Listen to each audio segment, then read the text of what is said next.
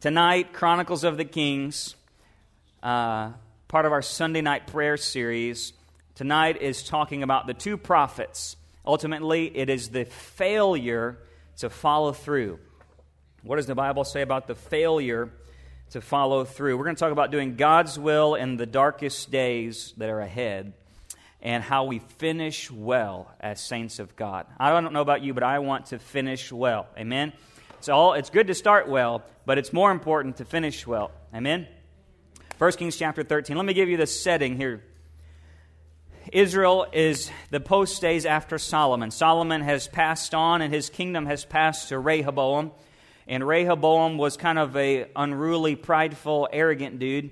And Rehoboam had turned the people away from the kingdom of God in the line of David. And 10 tribes had joined the servant of Solomon who had attempted a rebellion earlier in Solomon's life. And his name is Jeroboam. So it's get confusing. Rehoboam, Solomon's son, received the kingdom from his father. Jeroboam jerked it out, right? Think of it that way. Jeroboam takes 10 tribes, goes to the north, and that is called Israel now. And when you read the Old Testament after this point, when it says Israel, it's talking about the 10 northern tribes, right? So don't get confused. The southern kingdom is Judah and Benjamin, and that southern kingdom is now called Judah. We got the divided kingdom. To the north is Israel, to the south is Judah and Benjamin. Ten tribes in the north, two tribes in the south. The north is Jeroboam, and the south is Rehoboam. Okay, so a little Bible history. And this is the setting of the day. There had been war between these two kingdoms, and Jeroboam while the Lord had had a hand in giving Jeroboam the kingdom because of Solomon's sin, Jeroboam's pride and his fear of losing power had called him to turn to pagan ideals. He created his own religion. He instituted the, his own high priest. He rewrote the, the festivals of God, and he kicked out all the Levites of the country and picked his own priests, and he began making sacrifices himself to God. Not only that, but he made two graven images, two uh, golden calves, and set them up in two towns. So, this is the day we live in war, pagan ideology in the house of God. People have fallen to false religions, and it's a dark day, and the country is divided. Does that sound like any time that we've ever lived in before? Okay? Here we are in dark days. Now let's let's kind of read a little interesting story. I'm just going to kind of read this story. We're going to read the whole passage, and I'm going to kind of tell it to you. But so here we find the dark days of the divided kingdom. Now, 1 Kings chapter 13, this is a random uh, chapter, just kind of thrown in here about two unknown guys.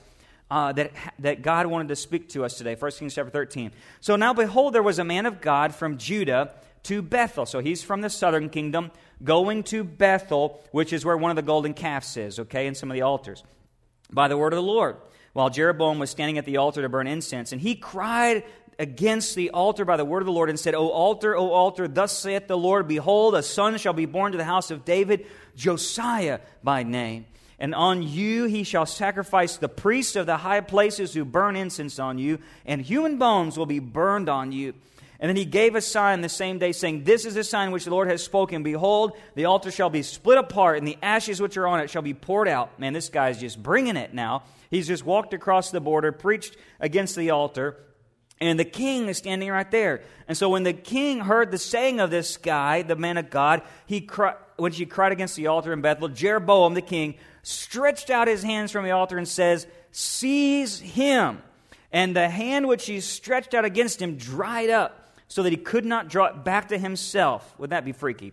Then the altar was split apart, and the ashes were poured out from the altar according to the sign which the man of God had given by the word of the Lord. I don't know about you, but I might listen to the guy after that. Some crazy guy shows up at your church service.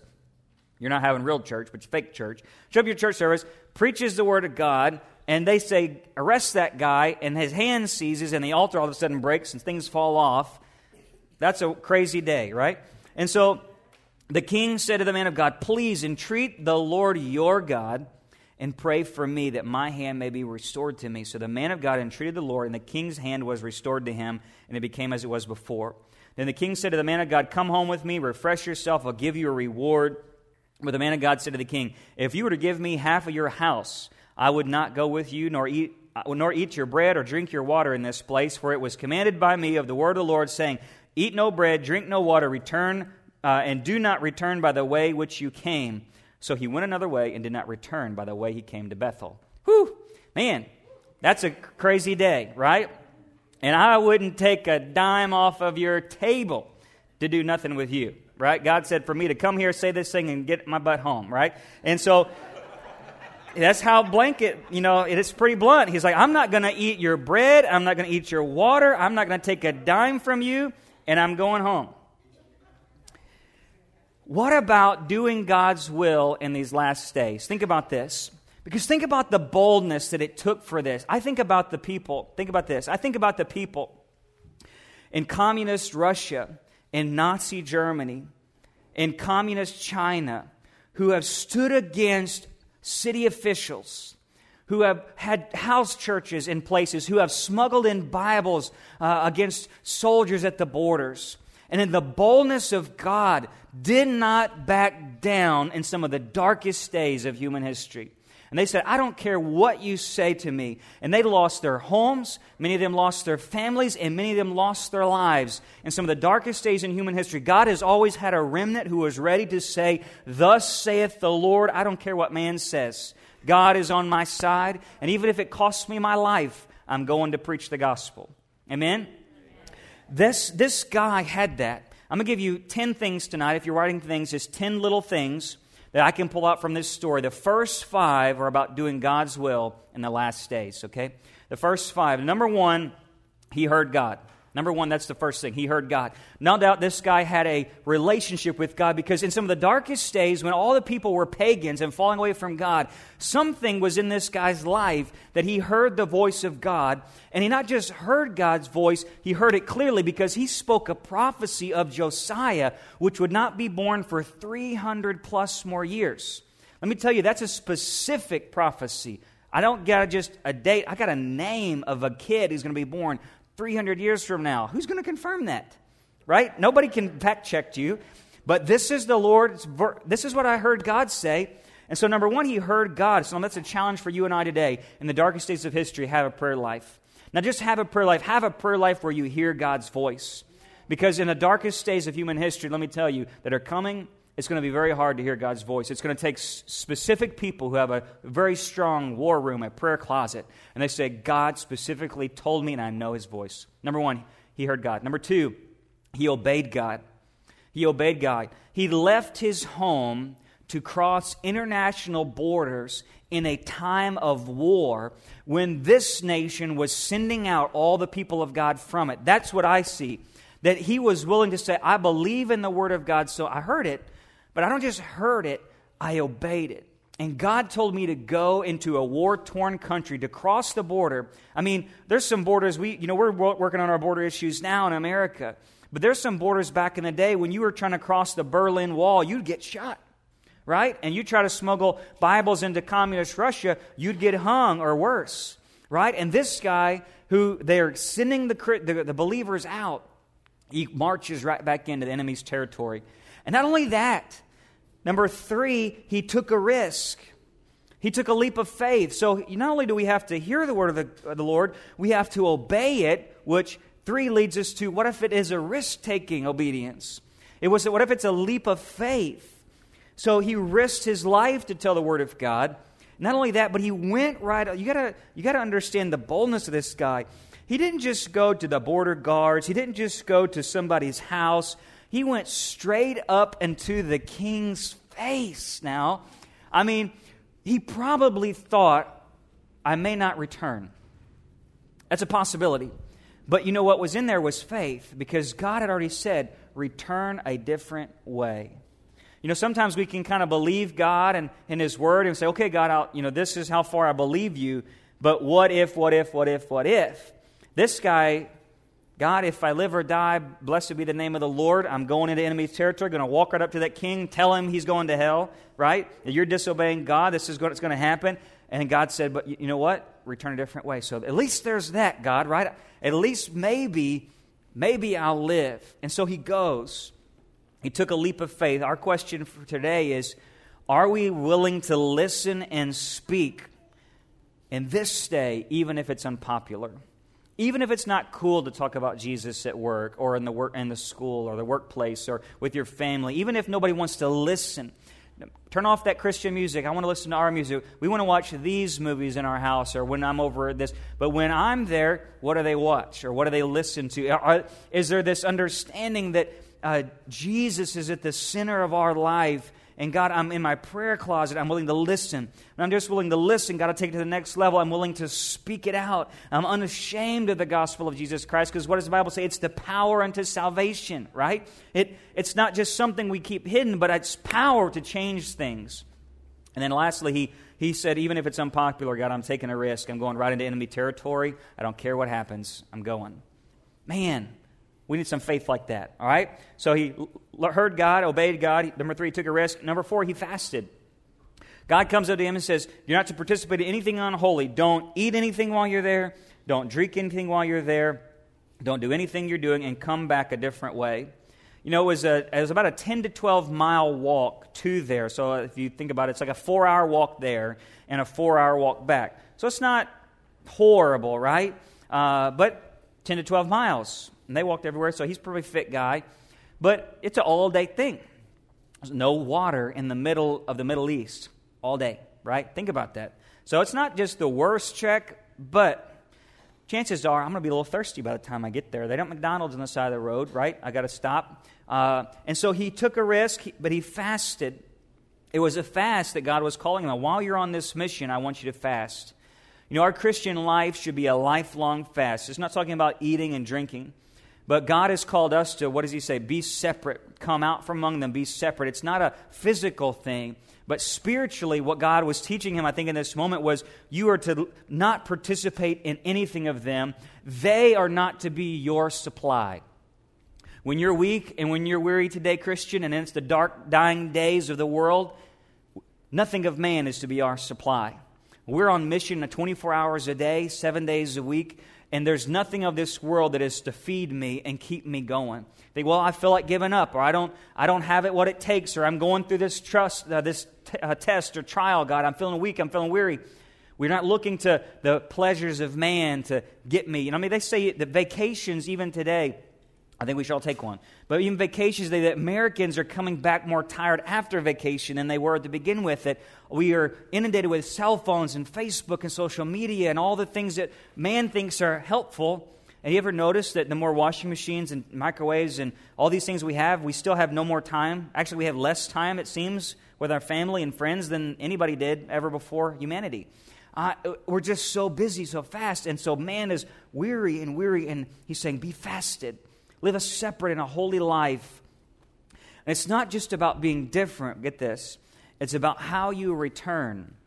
It's about how you return. God said, not only don't participate in anything they do, don't let them be your sustenance while you're on this mission, but when you come, come back a different way. I think about Peter, or sorry, in Galatians chapter 6, verse 1, Paul says, If another believer is overcome by some sin, if you're godly, you should gently and humbly help that person back on the right path. But here's the thing be careful not to fall into the same temptation yourself. In a sense, don't get sick helping the sick. If you're going to go on this mission, make sure you come back different, come back changed. I think about it, anything that he was doing, I don't want you to go there and have any of that stuff brought back with you. I don't want them to feel like they've helped you in any way. I don't want you to rely on them for sustenance, rely on me. But the same way, when you come back, I think you should come back different. Sometimes when we go through a fast or we go through a season with God, the intention is that we don't come back the same way. We always throw that out there when we say, we come to church, leave different, right? Don't come to church the same way you came, leave different. That's the same thing in the Christian life. As we trust in God, God, here's a faith moment in my life. I'm taking a risk. God's intention is that if He puts you on that journey, it's that you come back different. Come back with a greater faith testimony, what God can do. Come back with some people who've been saved. Come back at a different revelation from what God has given to you. So don't return like you went. Amen? Come back with a testimony.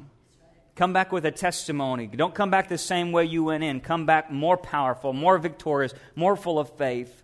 So he heard God, he obeyed God, he took a rest, he fasted. That fasted life. Number five, he went in love. You know, ultimately, man, he's telling this king, You're no good, and God's mad at you, and this is going to be destroyed. But it really wasn't what you think. Why? God could have wiped this king off the face of the earth instantaneously. But he didn't. He was warning this king because he loved this king, even though the king was evil. God loved him. And so he sent one of his men of God to cross enemy territory to risk his own very life, like a good soldier for Jesus Christ. Sometimes there's casualties in war for a good cause. The war might have a, a good idea, a good ending. And, and that's a goal. And God is willing to send us as ambassadors. And he says, Hey, because I love this person, would you go? We say, Yes, Father, I'm a good soldier. I'll do that. God loved them. And even, even still, he didn't, he didn't just condemn him, but instead, when he warned him, he also healed him. And he also he prayed for him and he gave him time to repent. So ultimately he went out in love. You know, sometimes the message of the gospel is seen as a hate message. That's what the world is telling us today. But it's the biggest message of love there ever was. Yeah, some truth is going to stand in your face and cause a change. There is the truth of God's word.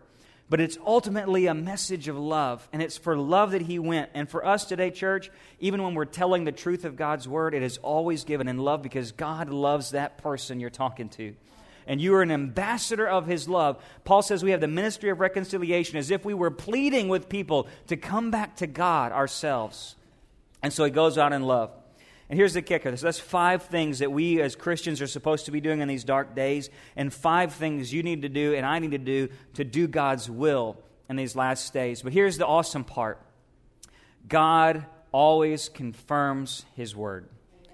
Always confirms His word. He didn't know that, that I mean, chances, God didn't mention anything about the guy's hand withering up, but God's hand is on His anointed. There are many testimonies about great men and women across the world where angels have showed up in visitation or miraculous provision has been occurred or miracles of things have happened because they went out in boldness. And sure, some of them lost their lives, but they ultimately won. And some of them risked many things and gave up many things, but those who step out on faith for God, He's going to have your back. And I think about what uh, the Bible says in Mark chapter 16 that the disciples they went out preached everywhere and while the world uh, while, while the Lord worked with them and confirmed the word by signs that followed. And even Jesus says these signs uh, will follow those who believe. In my name they're going to do some awesome things. You know when we step out in faith our job is just to preach the word. God's job is to confirm it I don't go out with a signs healing ministry. I'm not a I don't I can't heal nobody. I can't raise any dead. My job is to preach the word. It's up to God how he confirms it. Amen. And our job and maybe the reason God is not confirming so many things is maybe I'm not taking the risks to preach the word of God in these dark days like he wants me to. Hmm. But God's power always confirms his word. Our job is to hear it, obey it, take a risk, be fasted, and let God take it, uh, and go in love, and God's power will confirm it. So that's how you do God's will in the dark days from this passage. Let's go on to the story because it gets even better. 1 Kings chapter 13, verse 11. If you're with me, somebody say amen. amen.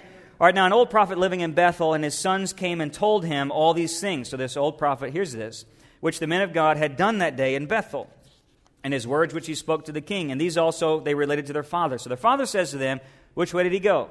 That's off of a Looney Tunes, right? Which way did he go? Which way did he go? Now his sons had seen the way which the man of God who came from Judah had gone. They said, His son, hey, saddle a donkey, get the donkey. He rode away on it. So after the man of God, he went and he found him sitting under an oak tree. And he said to him, Are you the man of God who came from Judah? And he said, Yes, I am. And they said to him, All right, come home with me and eat bread. Uh oh. And he said, I cannot return with you, nor go with you, nor eat bread, nor drink water from you in this place. For a command came to me by the word of the Lord eat no bread, drink no water, don't go back the same way I came. But he says to him, But I also am a prophet like you. And an angel of God spoke to me by the word of the Lord, saying, Bring him back with you to your house, that he may eat bread and drink water. But he lied to him. So he went back with him, ate bread in his house, and drank water. Uh oh.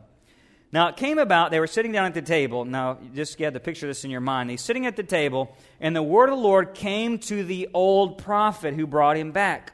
So all of a sudden, they're eating. the Spirit of God comes over this lying old prophet and cries out through him to the man of Judah, saying, Thus saith the Lord, because you have disobeyed the command of the Lord and have not observed the commandment which the Lord your God commanded you, but have returned, eaten bread, and drunk water in the place which he has said to you, Eat no bread, drink no water, your body shall come to the grave, shall not come to the grave of your fathers. And it came about after he had eaten and drank, and the guy saddled his donkey for him he had gone, and a lion met him on the way and killed him. And his body was thrown on the road with the donkey standing beside it. And the lion was also standing beside the body. And men passed by and saw the body thrown on the road, the lion standing beside the body, and the donkey on the other side. And they came and told it to the city where the old prophet lived. Isn't that a weird story? Just kind of odd, honestly. It's one of those weird Old Testament stories. But we see some things in here. Let me give you five real quick things about finishing well. We have five things about hearing from God in dark days, five things about finishing well. So, number six, he didn't follow through. Right? He didn't follow through. We find him, number one, what was the problem? He was resting under an oak tree, and that allowed that time for the prophet to catch up with him. I think, for one, uh, it's kind of like this don't linger in sin's country. You got a four hour trek, you get in, you do what God told you to do, and you get out. And sometimes we rest in the wrong places. Sometimes we want to take a break. Sometimes I've talked to Christians that have asked me in ministry, I really feel like right now I need to take a break. And in fact, sometimes I say, no, this is the time you need to engage in more. Because I think if you take a break right now, the devil's going to come in and entertain some things. Because what is it? When David was uh, not at war, the Bible says that's when Bathsheba incidents happen. It's sometimes in those dead times when we're alone with our thoughts and we take a break in an unfamiliar territory, when we're not in the Word of God, when we're not on mission, and we say, Well, I, whew, I did that. I've served in Sunday school for 20 years. Now I'm going to take a break and do nothing. Uh oh. What's going to happen? You're going to slack back. You're going to slack off. You're not going to keep the fervor. You're not going to keep the fire. The Bible says Jesus is coming soon. Paul never took a break. And I, I mean, he took his Sabbath days, but he didn't just say, you know what, I reached half of the world. I think I'm good. You know somebody else can do the other half. No, that's not the command. That's not the mission. So he took a break and he didn't follow through. It's in those down times when trouble comes and our minds wander. Stay in the Word. So, number six, he didn't follow through. Number seven, he was deceived. What's crazy is that to the evil king, he said, No, that's pretty obvious. I'm at a pagan altar, there's a pagan king. Nah, I think I'll pass. But then another guy comes and a friendly face shows up and he says, Yes. You know what? Some of the most people I have problems with are not the pagans, it's the Christians sometimes, right? And here's this guy, and I think one of Satan's biggest tricks is to cause us to doubt the Word of God. You know, I think about Paul, he says, even if an angel preaches to you a different gospel than I've preached to you, he's to be accursed. Don't listen. Even if another angel comes, that's a pretty powerful statement because there's one truth. All right? But here's the thing friendly does not mean faithful. There are a lot of friendly people in this world, but very few are faithful followers of Jesus Christ. Friendly does not mean faithful. The old prophet, he seems like a good guy, but here's the problem he lives in a pagan land. Here's the other problem all the holy people had evacuated the pagan land. So when he says, I'm a prophet like you, that should have been a red flag right there. Well, number one, what are you doing in this country? Number two, how come God didn't tell you to go preach to that king and he had to get me to come from my house and track in four hours to do it? That should have been a red flag right there. So clearly, this guy had not heard from God in some time. And in fact, he had compromised on his faith by remaining in a pagan land. So his life was all a mess. He was, and despite being old, he appeared to be a man of wisdom. So this younger prophet begins to trust him. Let me tell you something. Even if an older Christian comes to you and they tell you something, what are you supposed to do? The Bible says we are to judge every little w word according to the big W word, the Scripture of God. And if God has told me something, I'm pretty sure God can confirm that word in me again. And so this guy never did ask God, well, maybe, God, did you change your mind? Because I would have been like, well, God told me this. If he told me that to begin with. I think he could tell me he changed his mind and wanted me to come eat with you. but you're telling me something contrary to the word I've already received from God. That's another red flag. So we don't take prophetic words from Christians who aren't faithful. A lot of good, nice, well meaning, intended people might try to give you a word from God. and Say, Brother Brent, I think the Lord is just telling you today to, hallelujah, you know, go do this or go do that, sell me your car, whatever. You know, there's some crazy stuff out there. Give me your car. Yeah. Hallelujah. Preaching, preaching prosperity. Glory. But here's the question Does their life demonstrate obedience? Are they faithful in their church? Do they serve the Lord? Do they give of their finances?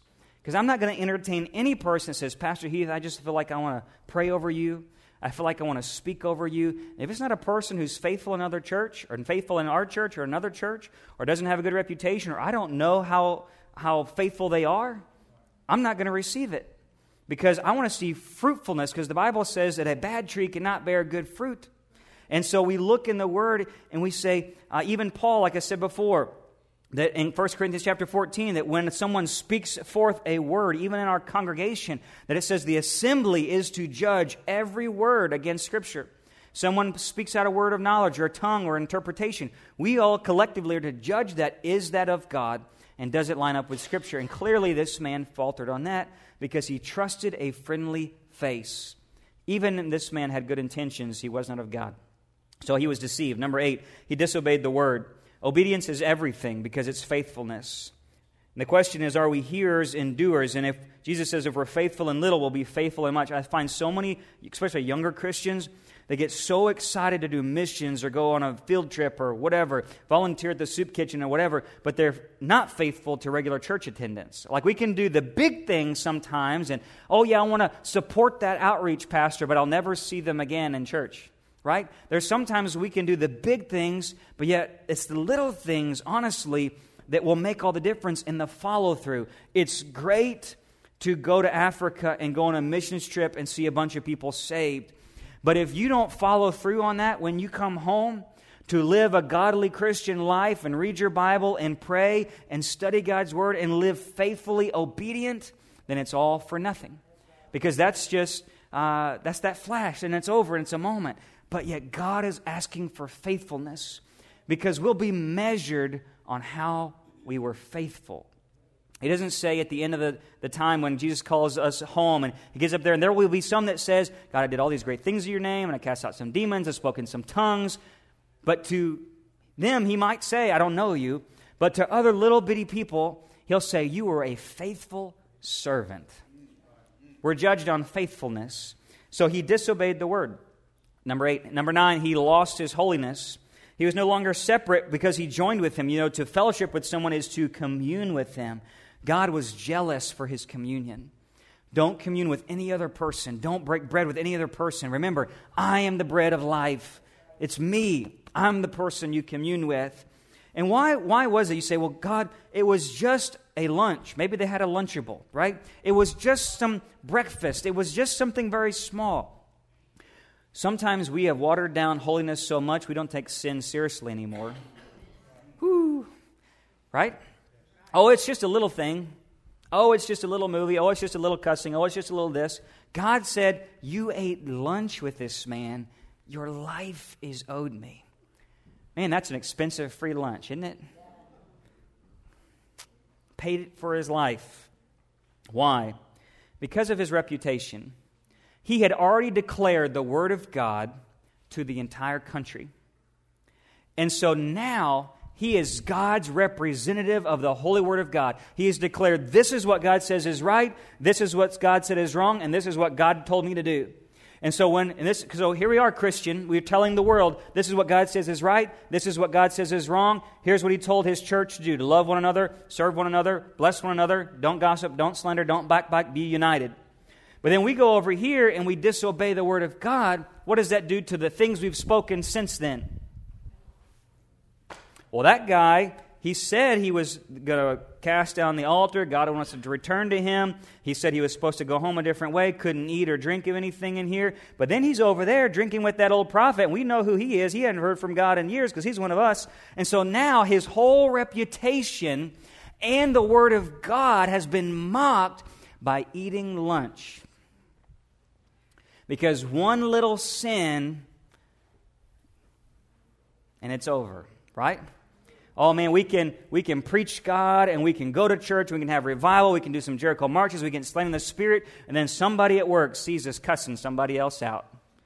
Oh, that just all your whole story of revival just went out the window because you've just made a mockery of God because of one little thing. One little sin. Oh, it's just one little word. Or it's one little attitude. I was just a little mad. I was just upset. Well, you just got through talking about revival, and then you just kind of ticked off your whole coworkers because you had a little scat, it's all out the window, right? Because we just talked about joy, the Lord is my strength, God's my redeemer. God, and then there it goes. He validated that ministry that old prophet also. Because he, a man of God, compromised for fellowship with him. He validated a man of God, or a former man of God who had compromised his life. Think about those Christians who live well for a while, then return to the world. They're worse off than before. Scripture says, without holiness, we won't see the Lord. We fall short of God's grace. So, holiness, the separatism, the, the heart check that is saying, God, my heart is wholly yours, he lost it. Number 10, last one. He was judged first. This is the kind of the reality check, and I'm going to close. The king wasn't judged yet. The old prophet wasn't judged yet. The man of God was judged first. The Bible says that judgment comes first to the house of God. That's why we get raptured first. That's why we meet the judgment seat of Christ before the great white throne judgment. But also in this case, why was it? We said, God, it was just a simple dinner, and He paid the ultimate price for it. Why was that so bad?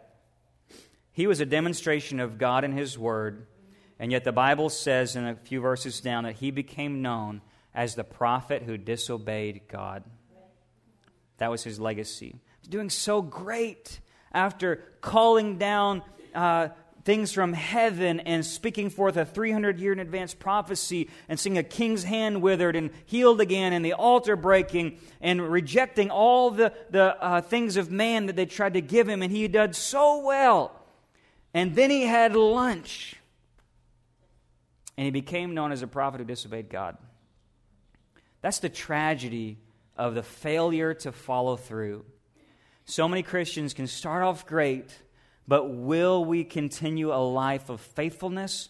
That we say, God, it's not just about the beginning, it's about the end. It's not just about starting with the big bang, but God, it's getting all the way to the end of my life and saying, God, I have been counted with faithfulness. Yes, I've made mistakes. Yes, I haven't been perfect, but God, I've been faithful to your word. I think about how often I look at the Word of God and I read it, and then how seriously I often don't take it. Like, you really supposed to turn the other cheek. Always, right? I'm really supposed to love all of my neighbors. I'm really supposed to, and we look at, well, it's just a little, it's just a, I think about this guy, and I look for lions on my way home, you know? Uh, the guy on his way home, a lion kills him and the donkey's there, and the lion doesn't eat the donkey, and the lion doesn't eat the man, and the lion doesn't eat any of the passerbys. And so that's one thinking something's up with this lion, something wrong with it. But why? It was up to te- it was to tell the world this was the judgment of God. God is still backing up His word, and even if we falter, and and we'll read on if you read on this story, what happens. But even the old prophet who spoke of the Holy Spirit, even though he was you know, not the greatest guy, he hadn't heard from God. The Holy Spirit began to use him. You know, the Bible says that God used the donkey of Balaam to speak forth the word of God, and God can use the donkey. God can use this old prophet, right, who doesn't hear from God, he's a liar. Didn't matter who says the word of God. If it's the word of God, it's true, and it's always true, right? We even didn't, it didn't matter where it comes from. The word of God is always true, and God redeems this word. And you fast forward of 300 years, Josiah comes in tears down the altar, throws, digs up some dead people, throws them on the, the altar, and he comes over to a monument and he asks them, he says, Who is this guy, this monument to? They said, That's the old prophet, the prophet of Judah who prophesied your birth and prophesied what you're going to do. And he said, Don't touch that altar. Don't touch that tomb. Take the other graves and continued on. He preserved that, that tomb. I think our question tonight, though, is how do we hear from God in dark days and how do we finish well? And I want us to take a moment to pray about God, where are we at? Where are we at? Are we a person who is bold enough to cross enemy lines and speak the word of God against the depravity we see in the world today? Do we have the Holy Spirit to a degree that we hear God's voice in the midst of a, a day when very few people do? Not only to hear it, but are we willing to go and obey it and do some radical things for God? But then also be willing to stay separate and hold the course and be counted as faithful, living a fasted life and judging everything we see by the Word of God. And saying, God, I don't want to just do great things. God, I want to end well. I want to finish well. Amen? Amen. Uh, let's, just, uh, let's just all stand together tonight.